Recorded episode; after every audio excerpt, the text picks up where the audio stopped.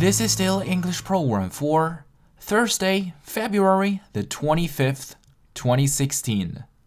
The term for today is have one's hands full.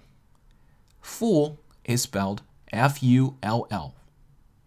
Have one's hands full 这个短语的意思是忙得不可开交，应接不暇。With small children to take care of, Mary has her hands full. 要照顾一些小小孩，玛丽忙得不可开交。With small children to take care of, Mary has her hands full.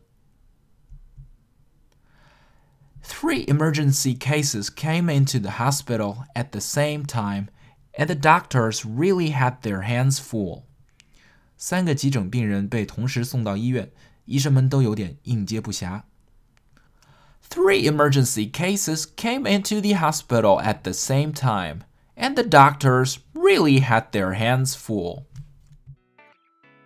For more video series of my show, please check out my website at tubeguy.com or follow us on WeChat.